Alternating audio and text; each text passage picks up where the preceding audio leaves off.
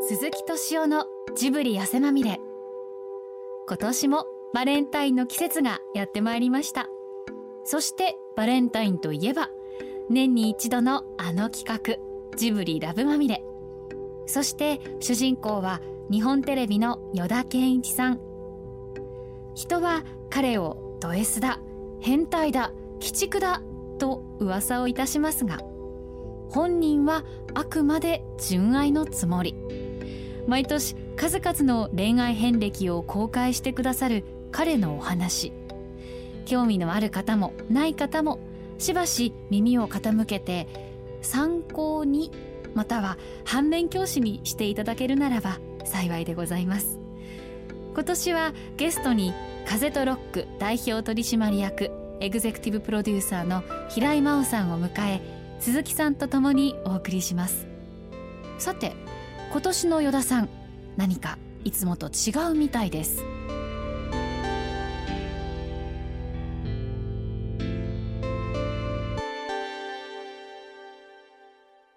取り調べ室ですかここはでも別にいいわけですからあのさ、い、や前はねはい与田ちってね、はいこういう公衆公的な場ではい自分の女性関係はい話すのが 趣味趣味だったよねそれはそれで最低な感じですけど ねあれさどっちがいいんだろう話すのやめたの 違う違う違うそんなことないですよやっぱりねこれね毎年問題が起きるのよ毎年どうい毎う問題年問題がだ起かきるらどういう年問題末決算みたいなことですよね、一番最初からさ、あ大学時代からやるうん、レビューしていかないと今ねあのほらお聞きの全国の方々の中であれ去年まで聞いてなかったからこのくだりわかんないなっていだうか方ら詳しくはね、うんポッドキャストになるともっと詳しい話があるん でやっぱり今日はね彼女の前で自分の人生についてあ聞きたいです、ね、なんで俺それ平尾真央の前で話さなきゃいけないんだろう って平尾じゃないよ平井平尾じゃ ないもうもう同点しちゃってるんで平井平井さんです平井さんです知ってますよ知ってますよもう同転しているよもうな同んで点しているだってもうすごいじゃんだっていやいやいや一言で言うとね、はい女性の敵なんだよねでもそれを全員にだから最後分かっちゃうといけないかもしれないですけど、うんみんなそれぞれ満足度は高かったんじゃないかと思でうんで満すよ足度の頂点で突き放すからだから忘れられない男にしなりたいみたいな部分あるんですかいや何なんだろうそれそういう欲望はないよね昔でもねあったある人に言われたんですけど結局手に入んないものが好きなんでしょみたいなことをほらだから手に入らないものをの手に入れて入れてそれで捨てちゃうっていうのは好きなのそうですよでそんなことないんですよ捨てるっていう為行為までが好できそなうんやでってすか指摘をされたけどそんなことはないんですよなんでだってそんなことないんですもん違うだって彼女そうだったじゃんあの芸能人の人はですよ芸能き人のち人んもとうちょっ付き合ってとたじゃないですかもうちょっとヒントもらってもいいですかなんか私もちょっとイメージ沸かしたいなと思この前ね結婚されたんですよ結婚したんだそれでね結構実は電話いただいたんですよ「おめでとう」とか言って誰かでらとあやっぱままだ付き合ってたんだとか言って「違う違う違う俺じゃないよそれ」っつって「 俺じゃないからそれ」っつってあ彼女結婚したんだされましたよかったよかったなと思ってだって彼女なんかねまあそれまでとはまるで違う人になってたいやそれまでにも会ったことあるわけでもそのご飯食べた時は彼女はね与田っちに寄りかかってたの俺でね鈴木さんの前で寄りかかってたんあですかの人がここまで変わるんだなって僕はそれすごい印象に残ってんのチーンみたいななんで、ね、めでたい話だろ今のなんでチーいンやなんででその その後を知っちゃってるとねこの日々が永遠に続かないのかと思ってこうほら最後エンディングまでのところがちょっと辛くなるじゃないですかそれは結末知ってるドラマみたいなもそうんだからねその時はそんなことないんだからでもね結末はいいねどうでもやっぱり面白いのはプロセスだからそのだからよだち的にあのーその手に入らないものを手に入れるっていうところがすごく好きなのかそれとも捨てるっていうところまでも含めてこうそこがすごく好きなのかっていうのでいくとえーなんかね気持ちが途切れちゃうんですね達成するとね達成するいや達成するとっていうかなんか気持ち途切れちゃうことああるでしょいやなんかその燃え尽き症候群みたいなのはない達成して今度はそれを育てていこうってのはないよねありますよありますよ嘘一度もないじゃん俺の知る限り嘘ないのかなないいないんよじゃない普通はねそこでねなんていうの育むんだよ今度はいやそうですよねそれがないの通常のプロセスでいくとだから結婚しないのよもう結婚絶対しない方がいいですよねそこが好きならもいうや悪いや夢しじゃないししたいですよしたいですよだって結婚もうしないでしょよだしちますよしますよだってしようって人じゃないもんええ俺もねいろんな男を見てきてね、まあ、女性も見てきてやっぱりみんなね 結婚したいんですよそういう人にはねちゃんと紹介したりねいろいろ努力するんです、だけどよだちの場合違うんだもんもうだって先は読めちゃう気に入ったらねぶつかってってしかもテクニシャンだから僕なんかってそれ最大に利用するわけこれで向こうがね来るでしょはいしめしめっていう感じだよねいやーなんかだだだって女に対する恨みがあるなんかあ幼少期に何かありましたあのねそういう会もあったんだけれど結婚して幸せで結婚したばかりで幸せな人たちとね与田ちも呼んでね、それぞれのねあの何あー幼児体験を聞いてみた日があるわけほんでね僕が一番聞きたかったのは最初に好きになったことうまくいったって話なのやっぱり言ってないのよそっから始まってるわけうんほんでね結婚して幸せな人はね最初からうまくいってるわけああれ面白かったねこれはねいろい大きく傾向が出てろもう一人のーね宝石のように言いますけどもう一人の男がねやっぱり女性遍歴を重ねる男でねこいつもそうだったのあ最初やっぱりね生ま子れた供小学校の時にね振られてんのよあだからもう本当に変な話仕返しですよねう女というそう人種に対しての仕返しをし続けるんですね狩りに行ってはそう捨て狩りに行っては捨てどうしてヨガッチできたんだろうねすごいこれ自分のことじゃなかったら同意できる けど 俺は同意できないなその話だからこういう会もあったんですよもう今振り返ってるみたいだけどね同級生たち大学の呼んでやったこともあなるほるどああみんな知ってるわけじゃないはいねえで当時のヨダチのあだ名が女性の前だけれど腐れ子それ呼び名って言うんですかそれ あだ名あだ名って言うんですかあだ名ってもう少し固有にね、しかもね紐呼づきびたいにくいでしょ長いし 略しにくいしでもねねそのここへ登場した同級生たちはねそれ連発したね分かヨってダッんのチっていうような感じでその単語を出されたってことだでっすてその同級生たちはみんなね結婚して子供作ってみんな幸せなのなるほどでヨダッチだけがね不幸を絵に描いて生きてるわけでしょでそのなんていうのかな同級生たちもそれに対して若干の羨ましさ持ちつつねまあヨダッチはこうだからって言ってやってたわけよねあっいたよやねでもねその大学時代の友達にはなんかその汗まみれ出る前に3人で久々にご飯食べた時に結構ね真剣に「お前もう気持ち悪いぞ」って言われてあもうその狩猟民族感が「いやじゃなくていや結婚した方がいいよ」とうんうんうん卒業しろとすごい解かれてなんで卒業しないのしな「かいっやしたいしたいですよ」だから日本の法律が一夫多妻制とかになればチャンスは出ますよね要するにそのたいや狩りの僕ダメだと思うえもう永だって遠にもうねなんて言うんだろうそば置いときたいんじゃないの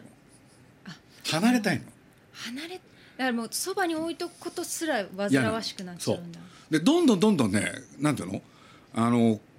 交換していきたいわけよ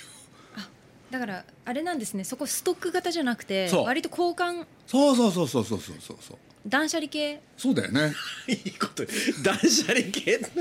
あいわちそうだよねだって、整理整理上手みたいな本書いたらいいですよ嫌になったらもうそばにも寄ら寄らないでって感じじゃん、なるほどあれすごいよねいや男性でいるじゃんこうやってだんだん彼女が言ったようなストック型、だんだん増やしていくっていう、そうですよねでいわち違うもんねもう嫌だよねいやだっていうかまそあの別彼女に々の人生がその その彼女にとってねまあなんていうの彼女が不幸に陥るようなことをしでかすしね、そうだよねそんなことしてその極悪すぎませんかそれいやだってよだちの生き方じゃんそれもうマジでドン引き してるでしょ今いやいやいやいやでもそういうでも予感があったでしょ俺がこう初めて会った日「はいいやよだちってのはこうで」って言ったら「やっぱり」っていや一番最初に会った時に割とみんなに心配されてるっていう話があったんですよで割と最近全体的に整理するとかしないとかっていう話が出ててまあ多分その年度末決算みたいなそのなんかいろいろ領収書処理してるみたいなのでいくとそのいろいろきれいにしようかなっていうタイミングだったみたいででもですよね初めて会った多分去年の夏ぐらいだよねそうですこでもういきなり尋問されたんですよなんて「えどういうことどうなってんの?」みたいな「初めましてだけどな」とか思いながらちょっと遅刻してきて私たち酔っ払ってたんですよねもうねそう割とお酒入ってる状態でわーってなったところでちょっとそういう話になってこれはどういうことですかと普通にあのマーケティングリサーチみたいなもんですよ世の中の動向みたいなのを訂正調査をかけてたんですだってあの瞬間顔は変わったもんやっぱりそうこいつだってどっちかというときつい顔じゃないそれ言いますねあ俺なんか言ってるはい、そはい、したらそのきつい顔がねその瞬間にね崩れた のよやっぱり思ってたことはそうなんだ正しかったっていう感じやだっったぱのり当たっちゃったなっていうね、我が家を得たりってやつそうそうそうそうそうそうで薄々気が付いてたけれどか、ね、確証が得られない、はいそういう感じだったんだよねそうですねまあなんかとか言っちゃってみたいなことなのかなでももしかしてと思ったらやっぱりそこでもうみんなの中で合意が得られたんであなるさすがでねまあなんだろう去年1年前ちょっと前々ぐらいまではね彼はねその自分の女性遍歴はいまあ本当に不特定多数にはいいろいろ話してきたんですよところがこの1年に限って喋んなくなったよねどうしたんですかいややっぱね迷惑がかかるっていうことにねやっと気がついたんですよ鈴木さん遅っ40になったからいやまあそうなんですかねなん喋らなくかなったよね全部喋ってたの前はすごい番組だったのよだって本当にビニ入りサイに入りビニサイに入りそれをね公的な場で発表してたよねで一部あのーマニアックな熱狂的なこうファンの方もいらっしゃって、ああののワンピースの小田さんなんかもそうだよねもうこの番組聞くと本当疲れが取れるっつってでヨダッチの回ね俺たちの場合もうだから僕はもう本当あ最近ラブまみれは面白くなくなったねって言われたいんですよだから今日このままいったらそうなっちゃうよじゅもうそれが僕の今回の今年面白くなかったんでもう来今こ年いらのこの瞬間どうなってんのヨダッチは去年ちょっと本当忙しくて違う道に入ってってるんですよね今何虚無なの今日もあいいいい感じニですヒリズムなの今そうですねそうですねそこへ達したんだ達しましたねえじゃあじゃあ女性今ないってことです女か性に対して何何もなくなったのうんあんまないですよ性的欲求が強い男じゃんいやだからなくなってきたんじゃないですかなくなってきたのなくなってきたんだと思うんですよ多分ヨダッチがだってあのなんだっけあのでで減る女の子も友達になってたじゃん何それどうしたのねどうしたのえでヨダッチいやもうででいるじゃないですよ違うんだっけなんかそんな変な名前じゃなかったっ鈴木けさんねこれねうちの母親聞いてんですよこの番組お母さんがね聞いてるヘビーリスナー僕いねやそこうですの前うちの祖母が亡くなったんですね、うん年明けて、でお葬式やって帰ったんですよでうちの家族はあのもうなんか「お前結婚どうすんだ」みたいなのももうなんかもう触れないと面倒くさいからって空気なんですけど親戚結構集まるじゃないですか、もうすごいですよ針のケンちゃんどうすんだとむしろで、まあやっぱりこう叱ってくる人とかもいますからねあでもその子はねすごいねいあのいい子だったのなんかだってその後一緒に飲みに行ったりしてんだもその後ってんねその後そうそうそう数ヶ月間なんか付き合ってたよね付き合ってないですけど確かあまあの友友友達とし看護て師の仕事だっけそうですねされてますね確かえじゃあ副業みたいなのでそういうことされてたまあ大体副業でしょああいうのあそうなんですか全然そういうの存じ上分げかないんないけどなんで俺それ同意求めたんだろう今振る相手間違えてますよどうやって口説いてるんですか くどくのまあじゃあ過去の例でいきましょうかえじゃあ今の例っていうのもあるんですね一応オプションとしいやいやていやいやいやそうじゃなはいい、はいじゃじゃああまずまずじゃあじゃあ鈴木さん曰く、まあ、鈴木さん本当にひどい人なんで「よだっちはさ本当顔が悪いよね」とか言う言うわけブサイクじゃん言うわけ気持ち悪いじゃんあのだってなんで受けてんだよいやそんなね人に向かってね面と向かってなかなかでもた確かにド直球で来ないでしょそんなに鈴木さんレベルにならないとなかなかいやいやうっすら感じてることをねバスッとくるわけそれをバスとね最大限利用するんだもんそのルックスを利用してそうそうそうそうそう相手の同情を買うわけど同情とかありましたっけどそそこにだから僕のこうのん顔でねモテると思いますかで安心だよ僕はっていそうそうことそなうんそうだああーなるほどねまあそうそういうところもありますかね過去こんな感じで成功したみたいななんか成功ベスト5みたいなのやりましょうよいやいやだからちゃんとその人のことがこう良くなっちゃうんですよだからそれを伝えるっていうことですかなね何ちょっとよくわかんないその人が素敵じゃないですか、あこの素敵な人だなっていうことをまあお伝えする例えば僕そんなに信用されるタイプじゃないんですけどなんか話しやすいと思う人がいるんですよ、僕のことを、うんその人にはまるといいみたいですよ僕結構自分では癖があるしそんな人の話聞くタイプかなとか思わないんですけど、じゃあヨダッチってあれなの例えばいろんな女性見るじゃないはいまあこれはいけるってわかるあ、過去で言うと分かりますかねのわかるんだ過去で言うとですねそれ具体的に言うとどういうことなの例えばちょっとだらしない人とか だらしない人だらしないと今多分過去の人たちあれ私だらしなかったな って項目チェックつけてますよねうん確かに言われてみるとだらしないこれよくねえなちょっと大丈夫ですよだらしがないうんね、なるほどなるほどだからそのだらしないっていうのはどれぐらいこう外見的にだらしなくなるとこれはだらしないなっていやなんかね彼女だってパーフェクトだよね自分のねなんかなんだろう例えばこういう会話の中でこれラジオ番組じゃないですか、で僕なんかまあ無防備なんでいいんですけど、例えばこうね平井真央のねプライベートに僕はこうちょっとでもね、触ろうとさせないんですよこうさせないんですよ